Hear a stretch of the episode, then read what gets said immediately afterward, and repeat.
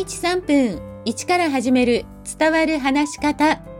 こんにちは。フリーアナウンサー、話し方講師、キャリアコンサルタントの三島澄江です。番組をお聞きくださいましてありがとうございます。さあ、引き続き、ドクターホックス効果、尻滅裂な話も自信に満ちた振る舞いや態度、巧みな話術で聞き手を引き込み納得させることができたという実験をもとに話し方を考えていきましょう。前回その実験映像の動画を見たというお話をしましたが、偽の教授に扮する俳優さんがどのように話していたか、様々なポイントの中から今日は6つご紹介します。1つ目は歩き方、立ち方などが堂々としていたこと。2つ目はボディーランゲージは話の内容と感情に合わせてはっきりとつけていた。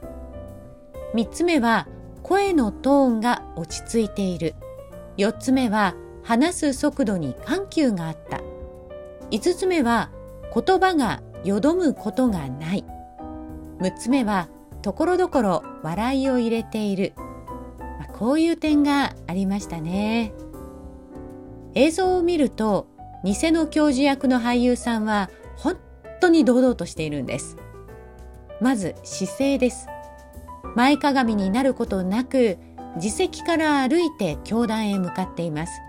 そして話している時も姿勢よく聞き手を見ながら話しているんです。これ当たり前のことと思っている人もいると思いますが実は意外にできていない人が多いんです特に歩く姿まで意識している人は少ないですね。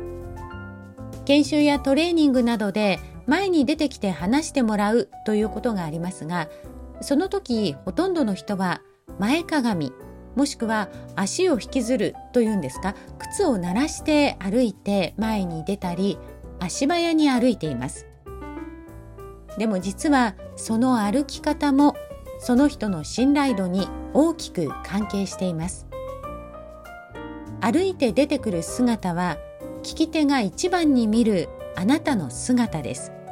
この瞬間に第一印象は作られている可能性が高く